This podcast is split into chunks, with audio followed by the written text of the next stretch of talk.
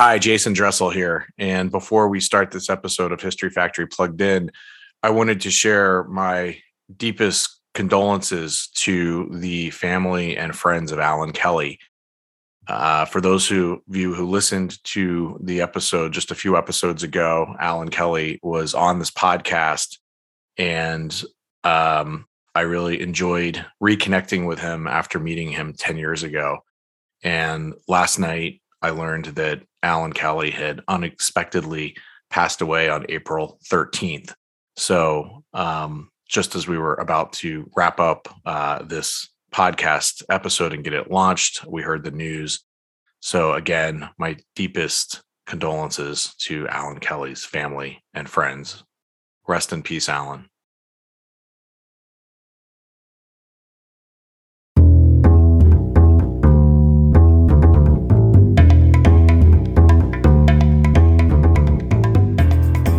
Hello and welcome to History Factory Plugged In, the podcast at the intersection of business and history.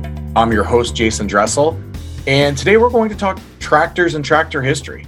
After all, it's springtime on the farm, so what better time to talk about the impact that tractors have had on the changing landscape of agriculture?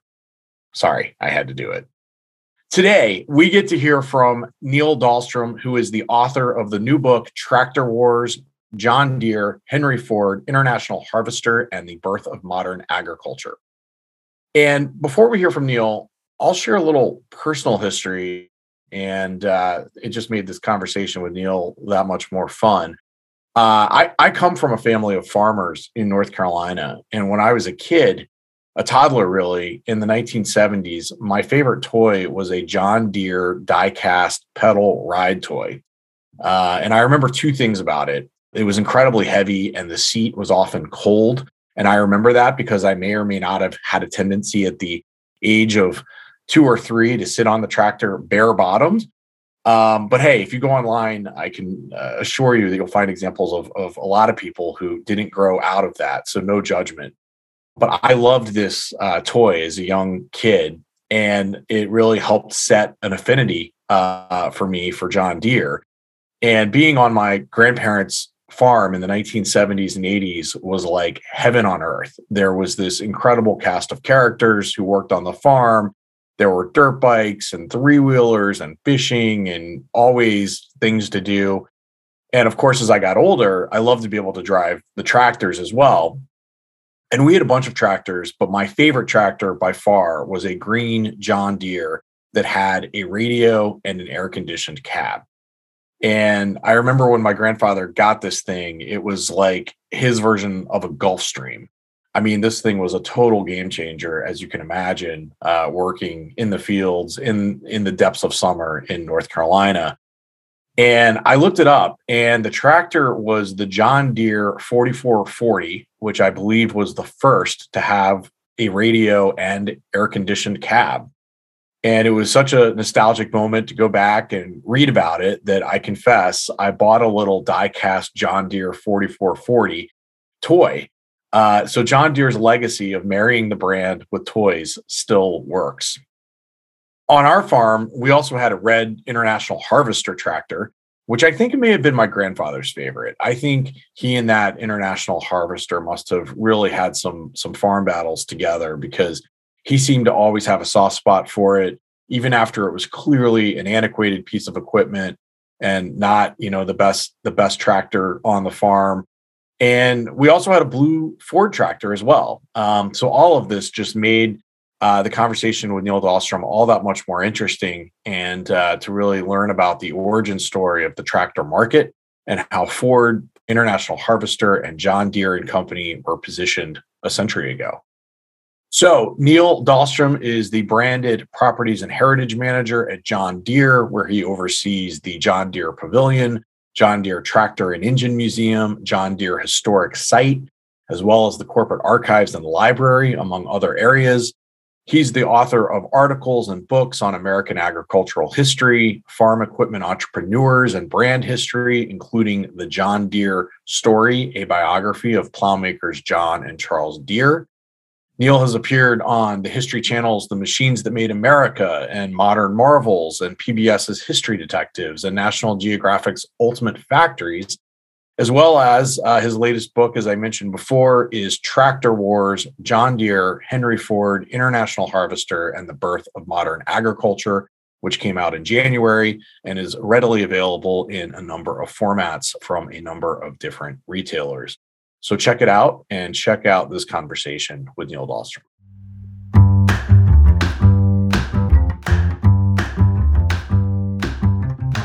Neil, welcome so much to History Factory Plugged In. Thanks for joining us. Thanks for having me. Excited to be here. Yeah, congratulations on Tractor Wars. So uh, excited to talk to you about it, and um, maybe maybe we'll start with just sharing a little bit about what the inspiration was for creating the book. I, I think a lot of things in, inspired it, but really it, it grew out of research. It uh, we were preparing for the 100th anniversary of the John Deere tractor in 2018 and I started that research in 2016, as as far as I can remember. And and of course, you're preparing for something specific, so you're lining up assets and stories and resources, and then you keep kind of squirreling things away, saying, "Well, yeah, that's kind of interesting. I'm going to get back to that later." And, and so this really just kind of grew out of out of that planning and that research. What was what were the kind of assets that that inspired the idea? Were there some specific messages or stories that you knew you wanted to get across in in this in this story? Yeah there there were and really i got drawn in by by some documentation um, about a trip that some Deere engineers made to go visit henry ford huh. and and so I just thought that was interesting. I knew Ford had had introduced his his Fordson tractor, but I didn't really know a lot about it. And kind of a dark, dirty secret I've held as the archivist of John Deere is that I, in the past, prior to this, I hadn't spent a lot of time doing tractor research. The the huh. assumption is I I sit around all day and I research old tractors. The reality is, I just hadn't. Other people had, and and you know, there's a huge fan base and collector base and all that. It just hadn't really been in my scope. Interesting. So so I ran into this this Henry Ford relationship, and and what struck me was it was a very detailed report written um, by Theo Brown, who was an engineer at Deere, and he had this conversation with with Ford, which he recounts in this in this document that was given to the board of directors, and he says, well, you know, Henry Henry Ford wants us to build a plow for his for his tractor which is curious because Deere had just released its own tractor. Um, and and Ford asked me how long we'd been in business, and I said about 80 years. And he asked me how much profit we generated in those 80 years, and I said, "Oh, probably about 50 million dollars." And he said, "Well, I earn that every year, so I want you to build a lot of these, and you should probably just listen to me." Eh, which is is not surprising, but what Theo Brown and the board discussed was we think Ford's got it wrong and we don't know that he's going to succeed, which is an incredibly bold thing to say to the largest automobile manufacturer in the world, you know, very early. And I thought, boy, that's that could have gone terribly wrong.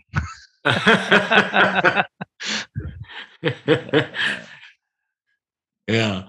So, so to that point, what did agrarian life look like at the beginning of the 20th century before the tractor came to market? Because, um, to your point, you know, John Deere, which you know many of us now associate with tractors, had been in business for 80 years already. So, um, what what did kind of the the agrarian life look like in the beginning of the 20th century when the tractor when the tractor came on the scene?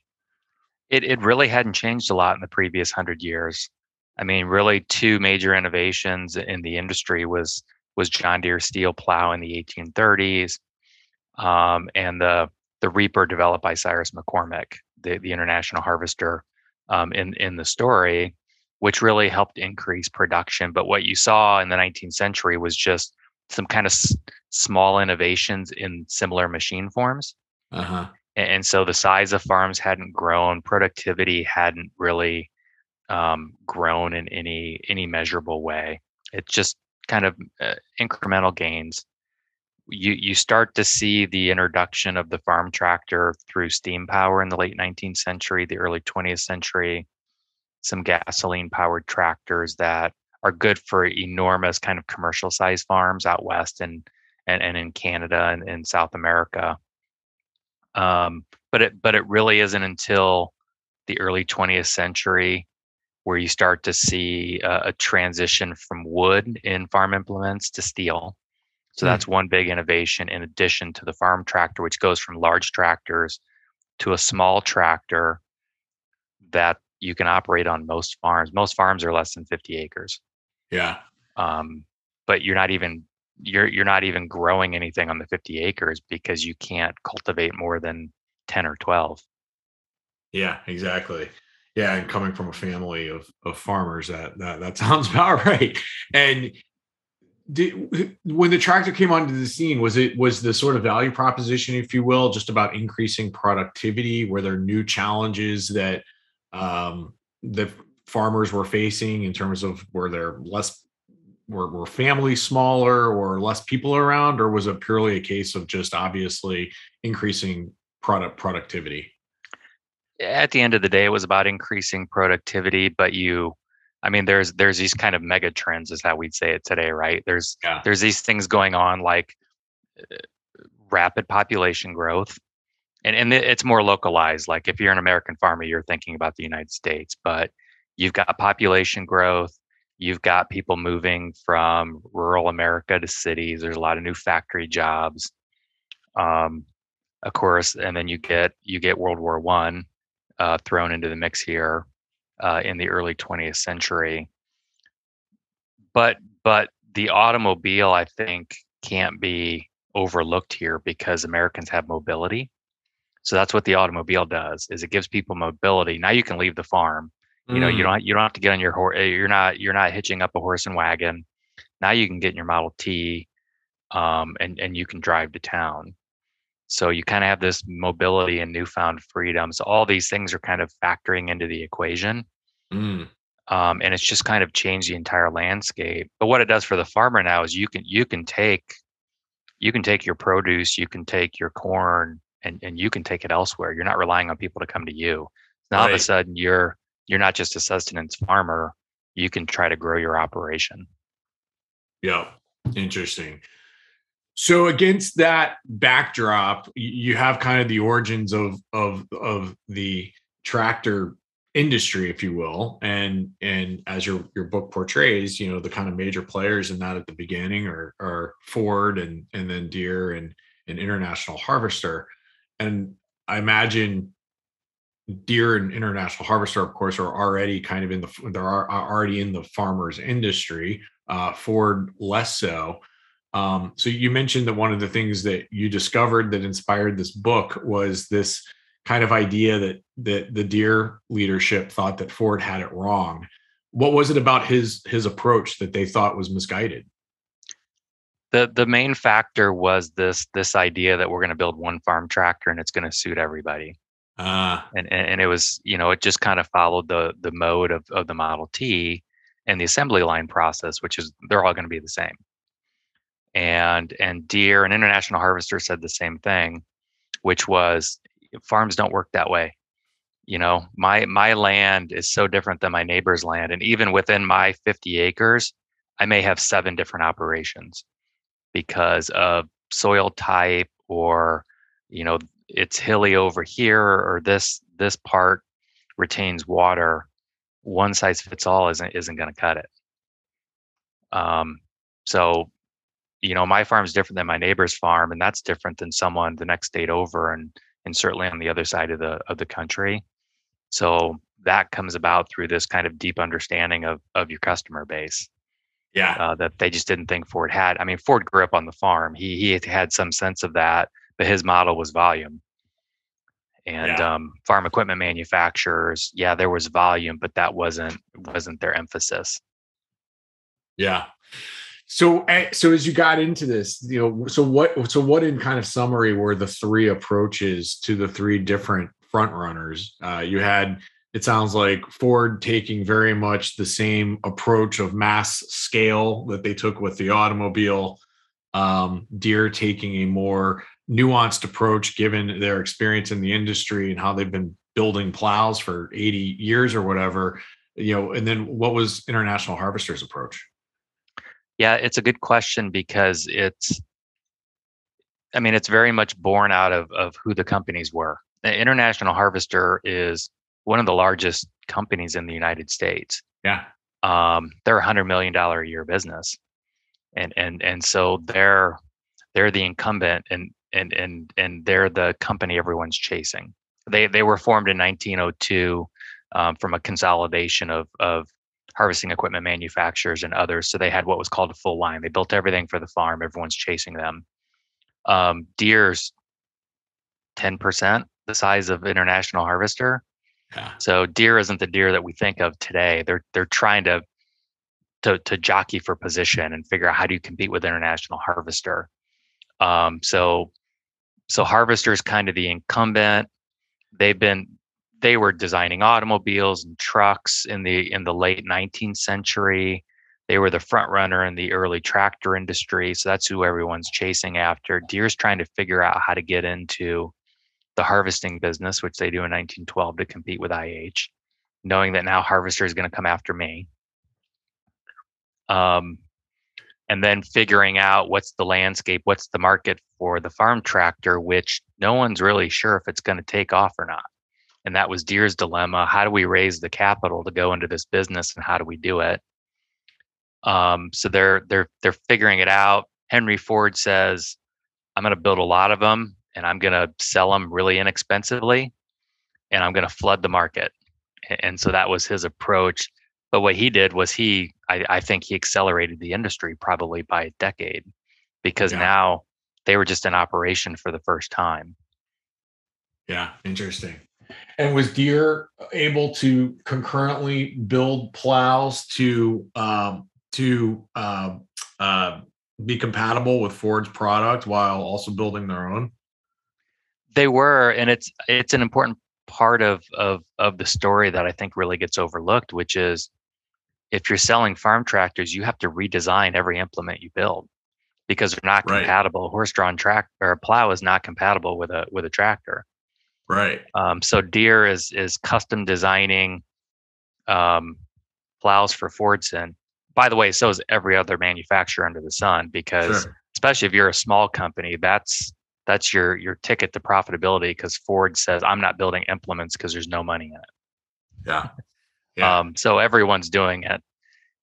But while that's going on, Deere's got their own internal R&D program trying to develop their own farm tractor.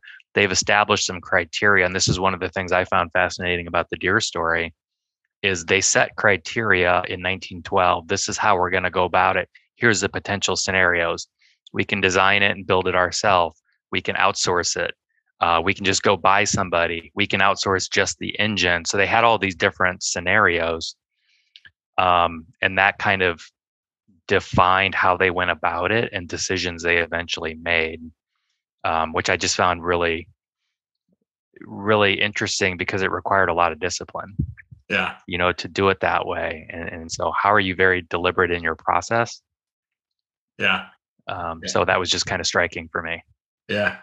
It's also just so striking to your point about how core to kind of the DNA of each company in terms of just the philosophy that they went about. And um, you know, they they all they all sort of succeeded in their own way in terms of you know taking it to the next place. And even though Ford ultimately didn't stay in the tractor space, I mean they they stayed there for for a while. Um, and I don't know. I mean, does your book get into also just the impact that their entry into the tractor market might have had on their success in the automobile and later the trucks market trucking market? Uh, yeah and really the the two are linked. I mean you, yeah. you can't separate the fordson tractor from from the model t and other automobiles. Um, for one the ford ford motor company the board of directors refused to let henry ford build a farm tractor. So he had to go create a new company. Yeah. Uh, so he did that and then soon after staged this hostile takeover of his own company um, in order to to eventually merging the operations. So you know that's part of of of the book, which is all these things that are going on behind the scenes, which is really fascinating. Wow. Um, and and really one of the reasons Ford left the business was because of the automobile and declining market share of the Model T. Yeah. yeah. So so these things are related. And Ford leaves the tractor business. He he re-enters later. Um, that that's something that keeps coming up. People say, "Well, he didn't leave." Well, yeah, he left. I didn't say he didn't come back, but the book ends when the book ends. So yeah. he's gone. yeah. Well, it's funny because I saw that uh, and I thought to myself, I thought the Ford tractors were around longer than that because I remember my family having an international harvester and a Deere and uh, and a Ford, you know, like in the 1970s and, early 80s. Um, so yeah, that that's an interesting point how they got out and then got back in. Yeah. Yeah, and if you really want to dig deep into it, you know, you can follow all of these brands and mergers and acquisitions and you know who gets to use whose name and what color of machines like those all have origins yeah. you know 100 years ago oh yeah totally what were what what was kind of one of the biggest surprises that you encountered in your research well really the first one was that john deere was part of the book which which seems like a really funny thing for the the Deere archivist to say. But when I started, the the intention wasn't to write a book about John Deere's origins in the farm business, even though this started with research for our hundredth anniversary. Yeah. Um, I was I wanted the story to develop based on the research. And and and so part of that is because you have information available to you and resources available to you, but kind of figuring out how the story fit. So actually, that was a surprise to me where I was like, oh yeah, John Deere actually fits in this story. Hmm. Um, they're they're really an integral part of, of this early development because I wasn't quite sure, which seems even when I say it out loud seems silly to say. Yeah. And what and what was the experience like being obviously the historian and archivist at, at Deere, where you've been for many years, and then conducting research into these other corporate archives. Um, what was that experience like? Were you getting good support from from from your colleagues uh, uh, at, at the other at the other organizations? I, I, I got tremendous support, and and it's funny because I I probably make a bigger deal out of it than it is, which was I kind of go in on eggshells and go, hey, I'm kind of working on this project, and can you like, are you willing to share with me? And and the answer was always, well, yeah. why why wouldn't we? Um, yeah. Like I, I don't I don't know why you wouldn't, but it, typically it comes down to resources. You don't want to impose on people. Sure. Um, but I, I was fortunate. Uh, you know, the the Ford was was great sharing, and and of course a lot of the the Ford tractor resources are actually at the Henry Ford. The um, McCormick collection for international harvesters at the Wisconsin Historical Society. Yeah. Um, I think the biggest challenge was just wrapping up research during COVID. Yeah. Where normally I would just drive to Madison and sit down there for a week. Well, you know, when you're having to plan that six months in advance and get on a schedule and figure out what you want to look at. So I was really, um, really beholden to archivists who were willing to do some research on my behalf and tell me what to look for and not look for, because I, I believe very much in in-person research because sometimes you don't know what you're looking for. Yeah. And and a keyword search only only allows you to find what you're looking for.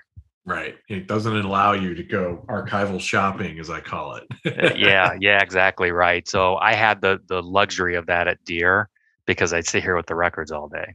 Right. And um, you know, I could I could squirrel something away and say, yeah, I'll come back to that when I have some time. So I, I had the the luxury of that throughout the process. Yeah. So for for those who may be less familiar with the the the day in the life of a of a corporate uh, archivist, what what what what does your job entail there in the Deere archives? Since it's, it apparently doesn't entail doing a lot of research on tractors historically. it, it, it doesn't unless somebody asks. I mean, I mean, I think that's the the the kicker when it comes to archives is is oftentimes you don't you don't know about something until somebody asks you to look for it. Right yeah and, and so of course a, a, lot of what we do is is related to communication so much as is around social media now. Um, there's there's uh, supporting everything from someone's someone's writing a speech to maybe we have a new product rollout um, for example we have a, the 75th anniversary of, of the john deere self-propelled combine this year. So you have a lot of those sorts of activities.